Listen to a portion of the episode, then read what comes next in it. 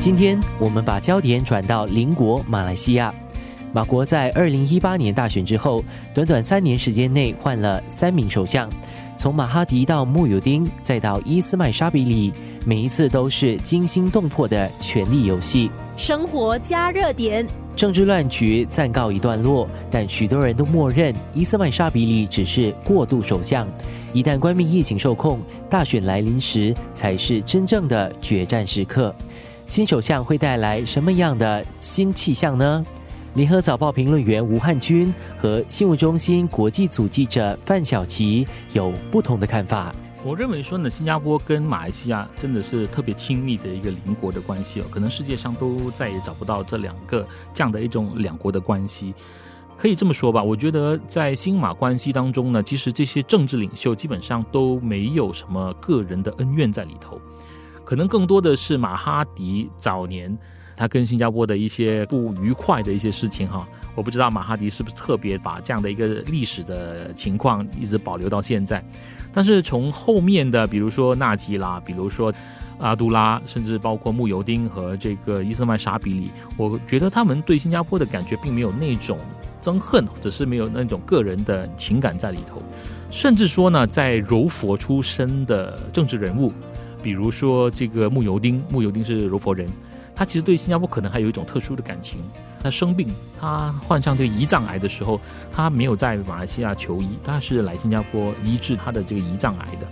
所以可见，其实这个乌统的领袖或者是马来人的领袖，基本上跟新加坡的关系，我觉得相对来说还是比较密切的。你看新加坡，我们最近外交部长才刚刚去访问这个拜访这个柔佛苏丹。所以其实新加坡跟柔佛跟马来西亚的关系向来都是比较密切，也都比较和谐的。看伊斯麦沙比里再次提出这个兴隆高铁，他可能也是希望达成某种经济上的利益，也可能希望跟新加坡保持一种密切的关系，这是一种表现。生活加热点，伊斯麦沙比里，他又是在前首相穆尤丁被迫下台，然后乌统内部分裂之下折中的一个首相人选哦。所以，他既要确保疫情受控，他又要兼顾穆尤丁的土团党，还有乌统内的两个主要派系，所以他其实是没有多大的施展空间的。那伊斯麦本身呢，他的顾虑其实是很多的。那刚才有提到说，他要巩固土团党的支持，他才可以稳住国盟，然后他才可以继续当首相，乌统也才可以继续掌权哦。那可是他在乌统内只是副主席，所以虽然他贵为首相，可是，在党内他还有党主席阿莫扎西，还有署理主席穆罕默哈山，然后还有一个在乌统内还是很有影响力的前首相纳吉。所以说，伊斯麦沙比里他其实是被多方掣肘的，一个不小心的话，他是很有可能就会失去首相的位置，呃，还可能在乌统内是被打压，甚至是众叛亲离的。那至于和新加坡的关系，伊斯麦他本身是没有外交背景的。他之前当部长或者是副部长的时候，他的部门都是主管国内的一些事务，像是乡村发展部、农业部等等的。那再加上目前这个疫情的关系，所以他上台后基本上都是维持穆尤丁政府的外交政策的。所以也谈不上说对新加坡是否更为友好了。虽然最近有重提说是不是要重启这个兴隆高铁的项目，其实这主要也是因为马六甲州选举。因为兴隆高铁之前有一个停靠站是计划建在马六甲的。生活加热点，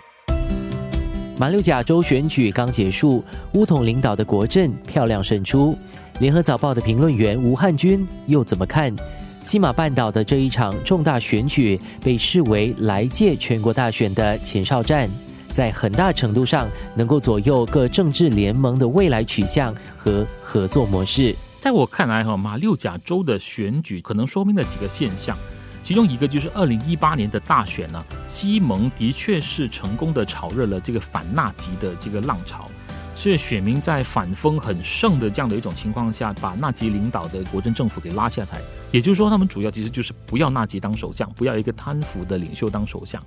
最近年底的新闻已经看到了，这个吉隆坡的上诉法庭已经推翻了纳吉的上诉哈。